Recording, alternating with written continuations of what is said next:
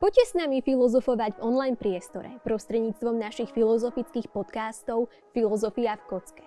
Katedra filozofie vám prináša unikátne rozhovory s filozofmi, ktorí vám sprístupia náročné filozofické témy, tak povediac v kocke.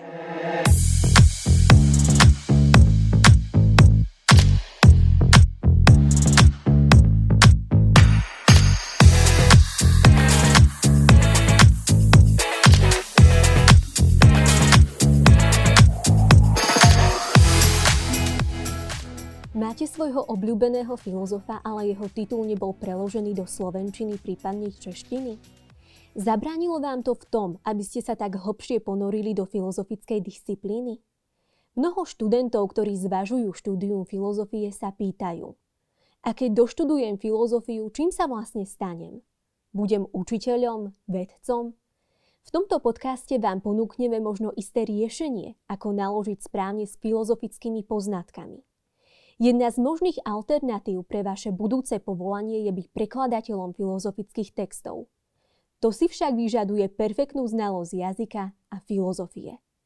O tom, aké úskalia sprevádza preklad filozofických textov, sa dnes budeme rozprávať s doktorom Martinom Škárom z katedry filozofie Univerzity Pavla Jozefa Šafárika v Košiciach. Vítajte, pán doktor. Príjemný dobrý deň, prajem. Pán doktor, eh, vy tu v dnešnom podcaste rozhodne nie ste náhodou, pretože ste preložili niekoľko publikácií. Vaša znalosť a skúsenosti sú v tomto momente aj pre študentov určite nezameniteľné. Máte pravdu, áno. Uh, okrem toho, že sa teda profesne venujem um, istému úseku z deň filozofie, tak zároveň sa venujem aj prekladu filozofických textov. Áno. Uh, vy Cítite istú zodpovednosť pri preklade daného filozofického textu alebo napríklad dialogu?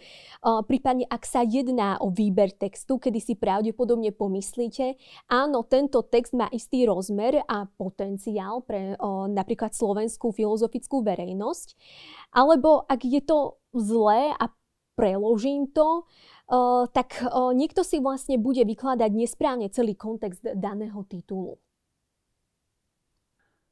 Rozhodne áno. V každom prípade zodpovednosť pri preklade filozofického textu je nesmierne veľká a je rozhodujúca. Samozrejme, v, tak, v takomto prípade pri preklade nejakého filozofického textu uh, nie je priestoru pre akési zaváhanie ale e, preklad musí byť e, naozaj brilantný, čistý a v zásade sa nesmie vyskytnúť absolútne nič podobné, ako je nejaké zaváhanie alebo eventuálne e, v tom najhoršom prípade nejaká neznalosť. Podľa čoho si vy vyberáte ten filozofický text? Výber filozofického textu by mal v zásade prameniť rozhodne z, práve z okruhu toho konkrétneho zájmu, konkrétneho prekladateľa. Budem hovoriť ja za, sám za seba. Ja sa už dlhšie obdobie venujem jednému nemeckému filozofovi, ktorý sa volá Gottfried Wilhelm Leibniz. Je to síce nemecký filozof, ale e, v zásade písal skoro všetky e, svoje filozofické práce buď latinsky a po väčšine samozrejme aj francúzsky. Pokiaľ o, dobre viem, tak vy ste najnovšie pracovali o, na titule Metafyzická rozprava práve od tohto nemeckého novovekého autora Leibnica o, s českými prekladateľmi alebo s českými filozofmi. O, vo vašej publikačnej činnosti vo všeobecnosti môžeme evidovať istú náklonnosť práve k tomuto filozofovi, ale povedzte nám, aké úskalia sprevádza preklad a interpretácia tohoto daného filozofického textu a vôbec nielen tohoto konkrétneho, tej metafyzickej rozpravy, ale vôbec vo všeobecnosti. Aké úskalia sprevádza preklad filozofického textu? Ja sa pokúsim na tú vašu rozsiahlejšiu otázku odpovedať práve e, s použitím príkladu toho, čo som s kolegom doktorom Janom Makovským z Českej akadémie vied e, spravil a preložil. To je teda preklad e, Leibnicovho textu, ktorý sa pôvodne volá Discours de metaphysique. V preklade je to teda metafyzická rozprava. No a keď sa pýtate na tie samotné úskalia toho prekladu, tak prvý a celkom jednoznačný podnet preto, aby sme to vlastne preložili, bol nejeden.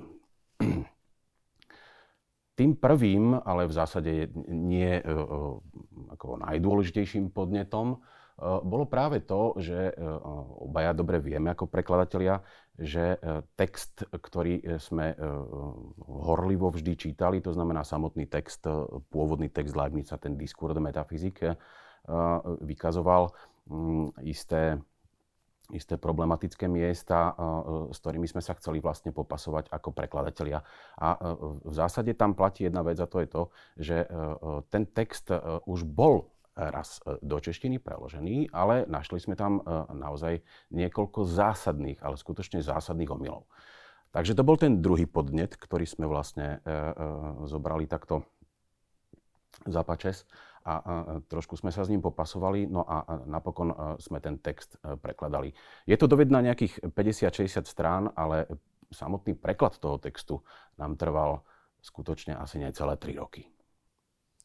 O, takže je vhodné, keď sa niekto s odstupom času znova pozrie na preklad daného filozofického textu, ak aj napríklad ten o, daný filozofický text bol preložený napríklad do slovenčiny alebo češtiny, ale vy ste povedali, že ste sa na to pozreli znova. Áno, áno. Pýtate sa uh, veľmi podnetne a, a ja sa pokúsim aj rovnako podnetne na to odpovedať. Uh, tento konkrétny prípad je naozaj veľmi zvláštny z niekoľkých uhlov pohľadu. Tým prvým je to, že samotný Leibniz má, mal vo zvyku sa k svojim textom častokrát vracať. Ak by ste si pozreli originál tohto Discours de metafyzik, čiže metafyzickej rozpravy, eh, tak by ste prišli na to, že Leibniz písal nielen zľava doprava, ale častokrát si robil poznámky na voľné miesta toho papiera konkrétneho paragrafu alebo konkrétnej kapitoly, ktorý, ktorý písal. Preklady stále, teda eh, tie svoje vlastné texty vždy revidoval a niekoľkokrát sa ku ním vracal. To znamená, v prípade tohto konkrétneho textu nemáme len jednu definitívnu podobu, ale tých verzií je dokonca niekoľko. Mám taký dojem, že sú štyri.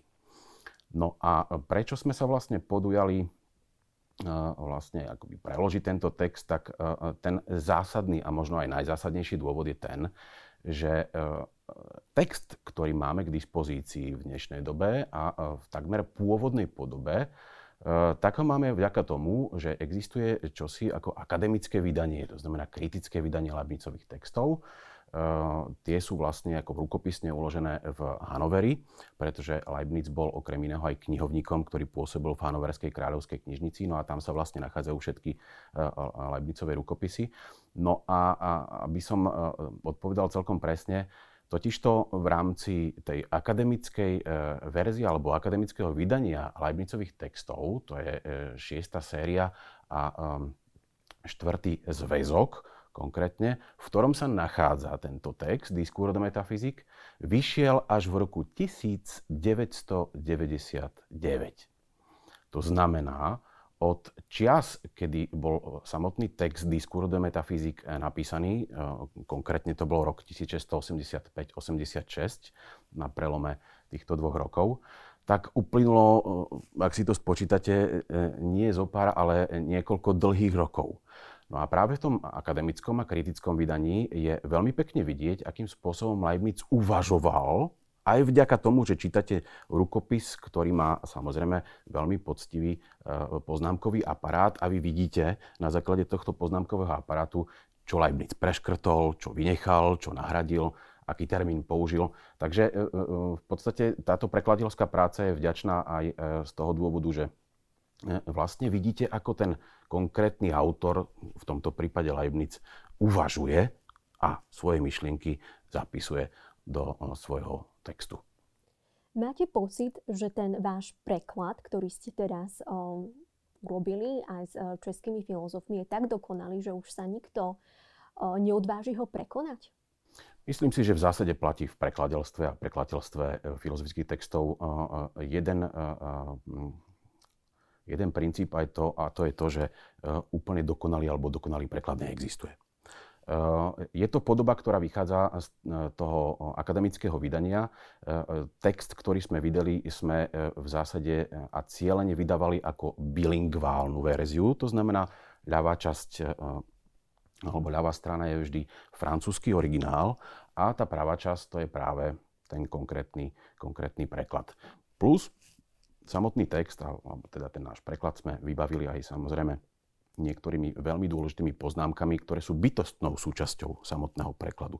Preklad, ktorý nemá poznámky, e, e, v zásade e, nemôže byť seriózny do takej miery, aby bol seriózne použiteľný. No a plus, myslím si, že ďalšia serióznosť alebo seriózna stránka tohto, tohto videnia toho našho prekladu je práve to, že čitateľ, ktorý je pozorný, vnímavý, a, naozaj aj vzdelaný, tak si dokáže ten konkrétny preklad toho samotného textu porovnať s originálom, ktorý má pred očami a má ho práve takto k dispozícii, ako sa môže dívať vlastne na ten preklad, tak sa môže dívať aj na ten, na ten originál a konfrontovať si ho. Čiže čítanie filozofických textov v pôvodných jazykoch, v ktorých boli, v ktorých boli filozofické texty napísané, je, myslím si, že vec, ktorá je absolútne zásadná. Čiže neurazili by ste sa, keby to chcel urobiť niekto znova a možno ináč? Rozhodne nie. Práve e, e, to pole je naozaj otvorené. E, nikto nemá žiaden patent na to, aby sa vlastne robili preklady, ktoré si nárokujú na nejakú definitívnosť. Určite nie. Ja by som to len uvítal. Uh-huh. Stalo sa však niekedy v dejinách, že napríklad ten zlý preklad spôsobil nejakú nesprávnu interpretáciu toho daného filozofa a hrozilo nejaké zneužitie o, pôvodných myšlienok. Stalo sa to napríklad pri Leibnizovi? Alebo spomínate si na o, nejakú inú o, postavu v dejinách filozofie?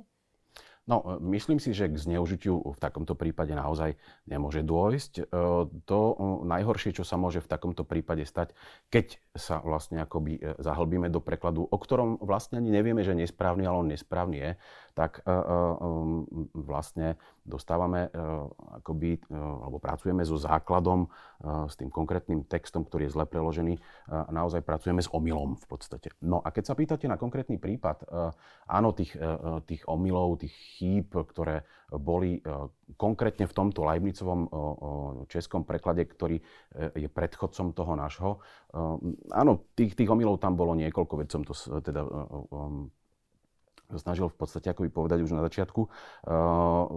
To bol jeden z podnetov, pre ktorý sme vlastne akoby revidovali ten preklad a urobili niečo, niečo nové. Práve preto, aby sme toho čitateľa, toho nášho prekladu vyviedli z istého omylu. Ale mám ešte jeden konkrétny príklad, ktorý sa nebude bytostne týkať samotného Leibnica, ale zájdeme do dôb ďaleko minulých. A jedným z takýchto brilantných a naozaj exemplárnych príkladov je um, Aristoteles. V školskej tradícii, v tej akademickej a možno aj encyklopedickej tradícii, sa spomína jedna známa slovutná definícia človeka ako homo animal rationale est. To znamená, človek je živočích rozumný. No, toto je pomerne nešťastný prípad práve preto, pretože v zásade by malo ísť o Aristotelovú definíciu človeka, ktorú nájdeme v Aristotelovej politike, kde Aristoteles človeka vymedzuje ako zón, logón, echón, to znamená ako živočícha, ktorý je obdarený rečou. A všimnite si teraz ten posun. Latinská verzia hovorí o tom, že človek je živočích rozumný, kdežto Aristoteles hovorí o tom, že človek je živočích, ktorý je obdarený rečou. Tak to rácio a tá reč je v zásade niečo iné. A tak sa to žiaľ tak dodnes traduje. Teda. Takže opäť e, e, týmto príkladom potvrdzujeme to, že ak by sme vlastne chceli čítať filozofický text, tak je viac než nevyhnutné, dokonca je to povinnosťou historika filozofie, čítať ten text v pôvodnom znení. V prípade Aristotela je to teda stará grečtina. My všeobecne je teda známe, že napríklad o, pa, o, Heidegger si vymyslel, vymýšľal vlastnú o, filozofickú terminológiu a patočkoví žiaci o, tie vybrané o, filozofické pojmy preložili o, do češtiny. O, stalo sa vám to, že vy ste museli o, tie dané o, filozofické pojmy o, prekladať o, do češtiny, prípadne slovenčiny? Také náročnejšie, ktoré ten pojem vlastne ten filozofický ani o, neexistuje v nejakom tom všeobecnom meradle? No tak aj, aj samotný Leibnizov prípad uh, hovorí um, alebo uvádza niekoľko takýchto, takýchto príkladov. Napríklad Leibniz používa termín, ktorý si v podstate akoby vytvorí sám. Je to neologizmus, dokonca je to termín, ktorý e, vytvorí v latinčine a to je termín existituriencia. Nie je to existencia, ale je to čosi, čo sa týka akýchsi budúcich kontingentných existencií, ktoré ešte neexistujú, ale v budúcnosti existovať, existovať budú. Takže e, u Leibnica je pochopiteľne takýto problém e, e, naozaj veľmi náročné vyriešiť. A pokiaľ neexistuje vhodný ekvivalent, to znamená vhodný preklad v našom rodnom jazyku, teda v slovenčine, alebo teda prípadne v češtine, tak je viac menej Eh, rozumné eh, ponechať eh, tento originál. Ale v podstate, keď už spomínate toho, toho Heideggera, Heidegger sám o sebe a vôbec Heideggerovská terminológia je čosi, čo je mimoriadne náročné a častokrát sa vlastne pri čítaní Heideggerových textov v tom pôvodnom jazyku, to znamená v Nemčine, stretávame nie len s náročnou terminológiou, ale takisto aj e, akoby e, s náročným e, textom samotným. To znamená, tá naša znalosť toho jazyka, povedzme v prípade Heideggera Nemčina, pokiaľ je naozaj chaba a stroha, tak si v podstate nevystačíme s ničím iným ako s nejakým kvalitným prekladom. Ak máte teda na, na, na mysli toho Heideggera, povedzme jeho slávny termín Dasein, ktorý teda prekladáme ako pobyt. Eh, tak to je jeden z príkladov, ktorý áno, je, je relevantný, je použiteľný. Ale napríklad v prípade toho Leibnica, eh, to je vlastne jedna z noviniek, ktorú sme vlastne použili s kolegom doktorom Makovským v našom preklade, je napríklad pojem, francúzsky pojem expression, ktorý sa častokrát prekladá ako, alebo vôbec v prekladoch sa vlastne vyskytoval, v českých prekladoch, slovenských sa, prekladoch sa vyskytoval ako, ako výraz alebo vyjadrenie, ale to s vyjadrením nemá absolútne nič spoločné. Je to skôr niečo, čo je zobrazením. A tam už nastupuje uh, uh, akoby uh, alebo vstupuje do hry nielen prekladateľ, ale predovšetkým znalec toho konkrétneho textu a znalec nielen toho konkrétneho textu, ale aj celkového filozofického odkazu. V tomto prípade filozofického odkazu Leibnica. Čiže môžeme zhodnotiť taký ten, ten najvšeobecnejší fakt, v tomto prípade, ktorý by mohol poslúžiť študentom, ktorí sa snažia možno preložiť nejaké filozofické dielo a nie sú primárne filozofi. Teda, ak chceme prekladať filozofické texty, tak potrebujeme mať absolútnu alebo nevyhnutnú znalosť filozofie, pretože je to iné ako prekladať beletriu napríklad. Je to pravda? Rozhodne áno. A ak by sme sa teraz chvíľku mali baviť o tom, e, či vo filozofii existujú nejaké štýly, tak e, moja odpoveď by bola rozhodne kladná. Áno, vo filozofii existujú štýly, veď e, ak sa pozrieme napríklad na filozofiu 17. storočia, po období renesancie sa nám, alebo po období renesancia, vlastne aj po, po období toho neskorého stredveku, sa nám vlastne začínajú objavovať nové filozofické štýly, to znamená e, spôsoby, akým sa vlastne e, generuje e, alebo vytvára filozofický text, vznikajú meditácie, vznikajú dialógy. A nehovoriac o tom, že filozofii v 17. storočí si začínajú navzájom dopisovať. No a keď sme pri tých dopisoch, tak ak by sme mali akoby hovoriť o nejakej hĺbkovej znalosti samotného Leibnica, tak tú Leibnicovú korešpondenciu z tých znalostí nesmieme vypustiť. Práve preto, pretože častokrát sa v tých listoch a, a pri tých listových výmenách s rôznymi vedcami, filozofmi, teológmi, s ktorými si Leibniz dopisuje, objavia uh, akoby aj uh, ďalšie rozmery a ďalšie vyjadrenia, ďalšie pravdy, ktoré Leibniz samozrejme uh, do toho svojho pôvodného textu, k ktorému sa možno v tých dopisoch vyjadruje, nemohol vtesnať. Takže áno, mali by sme čítať samozrejme aj tú korešpondenciu, mali by sme e, sa jej nejakým spôsobom držať. A na rozdiel od beletrie, k tomu ja sa vyjadrovať celkom uh, nemôžem práve preto, pretože ja doposiaľ nemám žiadnu takúto zásluhu na prekladoch nejakého, nejakého beletristického textu, nejakého povedzme románu. Filozofický text je akoby v tomto momente odzrkadlením samotného myslenia. A ja tu mám jeden veľmi pekný príklad, ktorý nájdeme tiež v dobách dávno minulých, a to je Platónov dialog Phaedros, kde sa vlastne akoby Sokrates, ktorý je tou hlavnou ústrednou postavou, zhovára s Fajdrom, tou konkrétnou postavou, a hovoria o reči. Ako by mala byť vlastne poskladaná reč. Namiesto tej reči si kľudne môžeme dosadiť samozrejme aj nejaký filozofický text. Nuž a Platón na Margo toho hovorí následovne. Ale řekl by, myslím aspoň to, že každá řeč má byť složená jako živý tvor a má mít jakési své vlastní tělo. Takže by nebyla ani bez hlavy, ani bez nohou, nýbrž, aby měla střed i krajní části napsané tak, aby se hodili k sobě navzájem i k celku. Takže vidíte sama, že v dejinách filozofie sa naozaj mnohí filozofi, a Platón v tomto prípade naozaj nie je výnimkou, sám zamýšľa nad tým, ako by mal vyzerať vlastne filozofický text. Že to musí byť čosi kompaktné, že to musí byť čosi harmonické, kde každá časť s nejakou ďalšou svojou časťou súvisí, že je to teda nejaký živý tvor.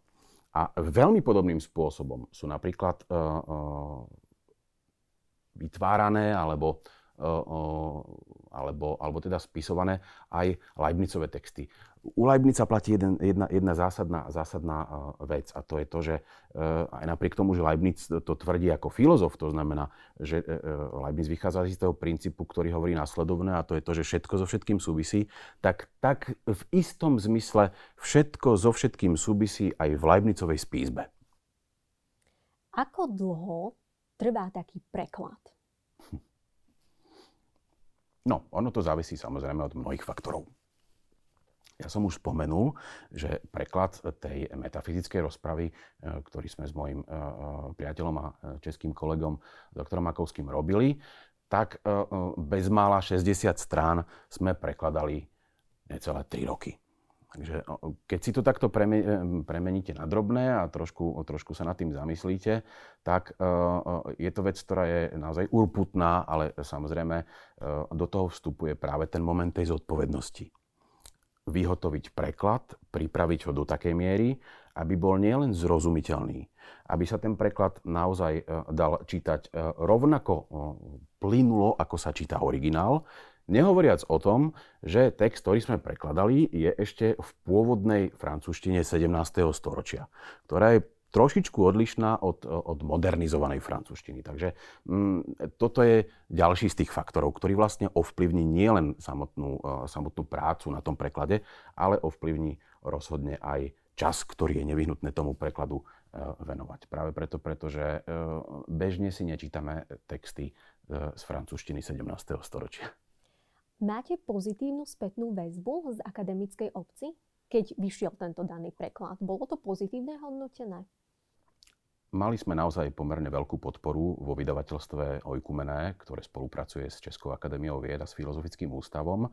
Mm, veľmi nám v tomto pomohol aj e, e, pán Ivan Chvatík, ktorý je okrem iného aj e, riaditeľom archívu Jana Patočku, ktorý nám umožnil alebo nám venoval kopec času práve preto, aby sme si ten text v češtine už vycibrili, tak povedať vycizelovali, dali ho do takej podoby. Um, rozhodne by ten text e, nemal vykazovať e, nejaké náznaky toho, že ten prekladateľ v tom texte nejakým spôsobom váha, zaváha, že si nie je celkom istý. To znamená, tá harmonickosť toho textu, preloženého textu musí byť samozrejme nejakým odzrkadlením toho pôvodu. No a keďže máme k dispozícii v tomto, v tomto prípade aj tú bilingválnu verziu, tak uh, ja si myslím, že uh, tých uh, spätných väzieb, o ktorých teda rozprávate, bude určite niekoľko, ale keďže tento text vyšiel iba v roku 2020, tak ja si myslím, že je možno ešte prískoro na to, aby sa nejakým takým tým bystrejším okom a možno aj s väčším prehľadom alebo znalosťou Leibnica niekto k tomu ešte vyjadril. Ja budem iba veľmi rád. Je možné, že keď sa k tomuto textu vrátite o 10 rokov napríklad, tak nájdete v ňom isté úskalia, možno chyby, ktoré by ste zmenili? Už som povedal pred malou chvíľkou to konkrétnu, konkrétnu vec a to je to, že e, neexistuje dokonalý preklad. Takže e, rozhodne, keby som sa s odstupom času na tento text možno pozrel e, znova, tak určite by sme vedeli nájsť možno nejaké miesta, eh, ktoré by som možno zmenil. Ale ťažko o tom súdiť samozrejme. Otázne je to, že či sa vôbec budeme pozerať na tento, na tento text takými istými očami, ale rozhodne nie s takými istými znalosťami Leibnica, aké máme teraz práve preto, pretože to štúdium toho Leibnica je samozrejme, že náročné a áno, možno sa mm, ten kontext, v ktorom, e, do ktorého, samozrejme ten filozofický kontext, e, myšlienkový kontext, do ktorého patrí tento text, možno sa nejakým spôsobom zmení, ale nemyslím si, že by sa zmenil do takej miery a tak zásadne, že by sme teda naozaj ten preklad museli nejak, nejak preorať. To rozhodne teda nie. Uh-huh. Uh... Čo by ste odporúčili študentom, ktorí majú dobrú znalosť jazykov, ako v tomto prípade je to francúzština, nemčina, ako začať prekladať filozofické texty, ak majú o to záujem a javia záujem o filozofickú disciplínu? Kde začať? Ako začať? Robiť preklad filozofického textu rozhodnutím, ktoré by malo padnúť zo dňa na deň. Ak je to práve že e, e, nejaká štúdijná nevyhnutnosť, kde si vlastne akoby konkrétny študent pomôže svojim vlastným prekladom nejakého konkrétneho textu, e, tak je to v poriadku práve preto, pretože ak si pripraví nejakú pracovnú verziu, tak um, sám ju nejak, nejak zužitkuje, to je jasné. Len na strane druhej, na to, aby vôbec mohol prekladať nejaký filozofický text, musí tomu filozofickému textu v tom pôvodnom jazyku rozumieť a musí mu rozumieť dokonale. To znamená, nesmú sa tam vyskytovať žiadne nástrahy. Nesmie tam nejakým spôsobom zaváhať. To znamená, v tom texte mu musí byť úplne všetko jasné. Až potom sa môže do tohto prekladu pustiť. Samozrejme, to isté závisí vlastne aj od toho, do akej miery ovláda ten konkrétny jazyk ktorý, e, z, ktorého teda, z ktorého prekladá a do ktorého prekladá práve preto, pretože máme tu cieľový text a máme tu teda zdrojový text a cieľový text. To znamená, ak prekladáme do slovenčiny, tak rovnako dobrý ako vo francúzštine, angličtine, nemčine, taliančine, latinčine musíme byť aj samozrejme v tom e, svojom rodnom jazyku. Takže ak by som mal dať študentom nejaké odporúčanie, tak mm, mm, v prvom rade niekoľkokrát ten text čítať a čítať ho až dovtedy, kým v texte budem rozumieť úplne všetkému. Toto je jeden z nevyhnutných predpokladov na to, aby som vôbec mohol čosi z toho textu prekladať. No a samozrejme e, e, to, aký e, preklad teda konkrétny študent vyhotoví, musí posúdiť jednoznačne človek, ktorý je rovnako dobrý, ak nie lepší prekladateľ ako konkrétny študent. V opačnom zmysle to nemá zmysel. Existuje mnoho prekladateľov v slovenskom priestore, ktorí prekladajú filozofické texty? Mali by v tomto momente študenti veľkú konkurenciu? Nemyslím si, že by mali veľkú konkurenciu. Rozhodne sa do prekladu môže pustiť ktokoľvek. E, tam neexistuje nejaké obmedzenie e, a už vôbec nie nejaké inštitucionálne obmedzenie, že teda keď si študent povie, a tak ja som teraz ešte študent, tak sa do prekladu pustiť nemôžem, to určite nie. Každý má to právo si urobiť svoj vlastný preklad a keď sa vyskytne nejaký študent, ktorý urobí brilantný preklad, e, čo ja viem, nejakého Descartovho textu alebo textu Machiavelliho, e, tak e, ako prečo nie? Rozhodne. Toto iba jeden veľký prínos. Nemyslím si, že v súčasnosti existuje nejaký veľký počet prekladateľov filozofických textov na Slovensku. V Čechách je tá tradícia trošku iná, ale e, v zásade platí to, že e, do toho prekladu sa naozaj môžem pustiť až v tom momente, kedy mi ten pôvodný text už nespôsobuje žiaden problém pri jeho porozumení, pri jeho čítaní a je mi v tom texte, tak povediac, skoro všetko jasné. V tejto súvislosti mi napadá, že či my máme natoľko ustálenú tú filozofickú slovenskú terminológiu, aby sme tie dané filozofické texty zo zahraničia vedeli natoľko preložiť, že to bude úplne korektné. Pretože ja viem o tom, že v tých 40. rokoch vo filozofickom zborníku Matice Slovenskej sa až tedy ustálovala slovenská filozofická terminológia počas slovenského štátu. Môžeme povedať, že teraz je tá slovenská filozofická terminológia natoľko ustálená, že študent s tým nejak lepšie poradí? No, to je, to je výborná otázka, dokonca je veľmi sugestívna. Som rád, že ste ju položili.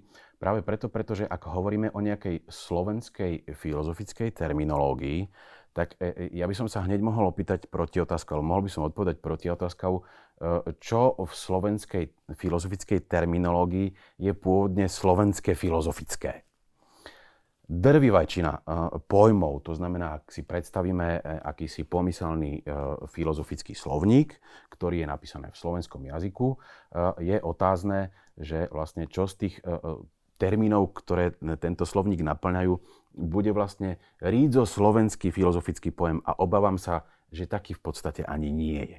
Takže mm, áno, na jednej strane musíme byť veľmi veľmi dobre vyzbrojený znalosťou vlastného materinského jazyka a, na strane druhej rovnako dobre vyzbrojení musíme byť samozrejme aj tým jazykom, z ktorého teda, teda prekladáme. Takže ehm, či je slovenská filozofická terminológia ustalená?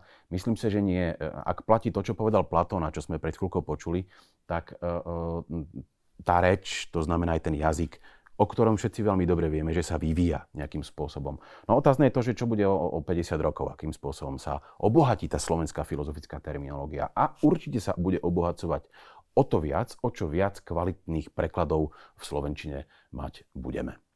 Plánujete nejaký ďalší filozofický preklad? Niečo, čo vám tak ešte tak rezonuje? Toto by som ešte možno preložil, chcel by som preložiť, toto je ešte nutné preložiť.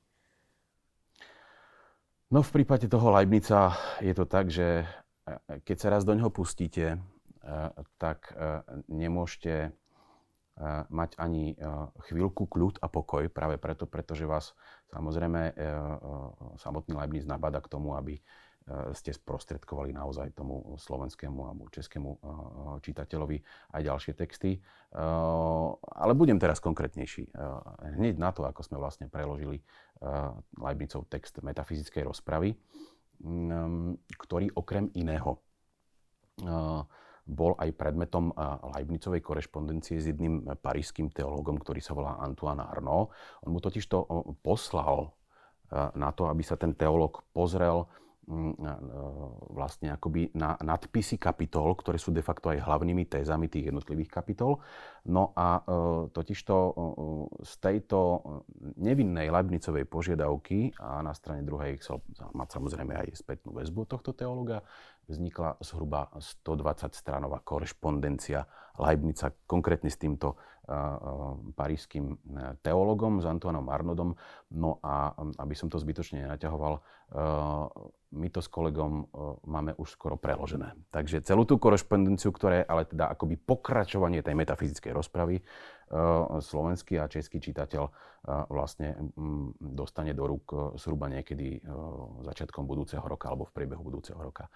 Samozrejme, chystáme sa ten jednotlivý, ten preklad toho, tej korešpondencie e, vydať ako, ako kritický preklad, to znamená, bude tam úvod, bude tam jedna veľmi podrobná štúdia, ktorá sa bude venovať eh, nielen samotnej prekladateľskej činnosti, ale samozrejme obsahu tohto, eh, tej, tejto korešpondencie, ktorá je maximálne bohatá a naozaj mimoriadne obohacujúca práve túto metafyzickú rozpravu, ktorú sme preložili, nehovoriac o poznámkovom aparáte, o vysvetlívkach, takže ja si myslím, že slovenský a český čitateľ sa má na čo tešiť. Určite. A nielen o slovenský a český čitateľ, ale predovšetkým naši študenti, ktorí navštevujú o, vaše filozofické semináre a možno ich ponietime k tomu, aby sa vás v budúcnosti spýtali na to, ako mám preložiť dobré filozofický text. Pán doktor, ja vám veľmi pekne ďakujem, že ste prijali pozvanie do nášho podcastu pod názvom Filozofia v kocke. Určite sa na vás budem tešiť aj na budúce, pretože vaše poznatky sú obohacujúce nielen pre študentov katedry filozofie, ale myslím si, že pre širokú verejnosť. Ďakujem vám, že ste prišli. Ja vám veľmi pekne ešte raz ďakujem za pozvanie a v každom prípade sa teším na ďalšie takéto príjemné rozhovory. Vážení poslucháči, počúvali ste filozofický podcast Filozofia v Kocke Filozofickej fakulty Univerzity Pavla Jozefa Šafárika v Košiciach.